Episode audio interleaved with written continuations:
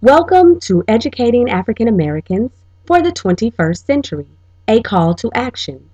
This is a production of Inward Journeys Consulting, an educational consulting company founded by Drs. Chris and Nneka Harrison.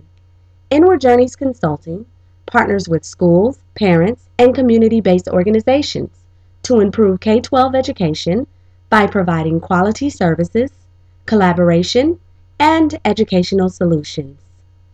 For more information, visit our website at inwardjourneysconsulting.com.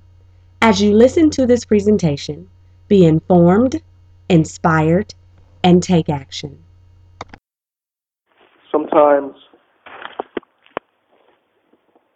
when we leave things undone in the classroom or in the school, we lend credibility to the belief on the part of the student that they can or that they may have the power to trump the optimum school climate.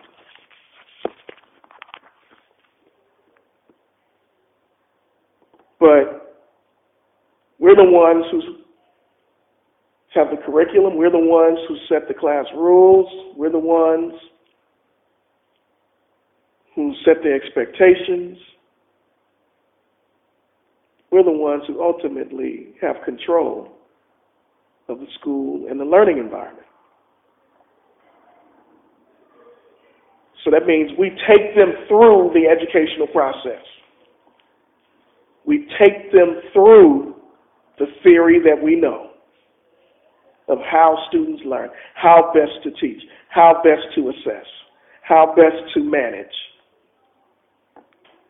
At times, we may share some of that power with them, but we don't ever willingly give it over to them.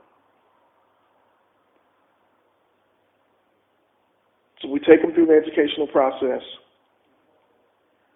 That includes defining how they learn and how they carry out, how they conduct themselves as students.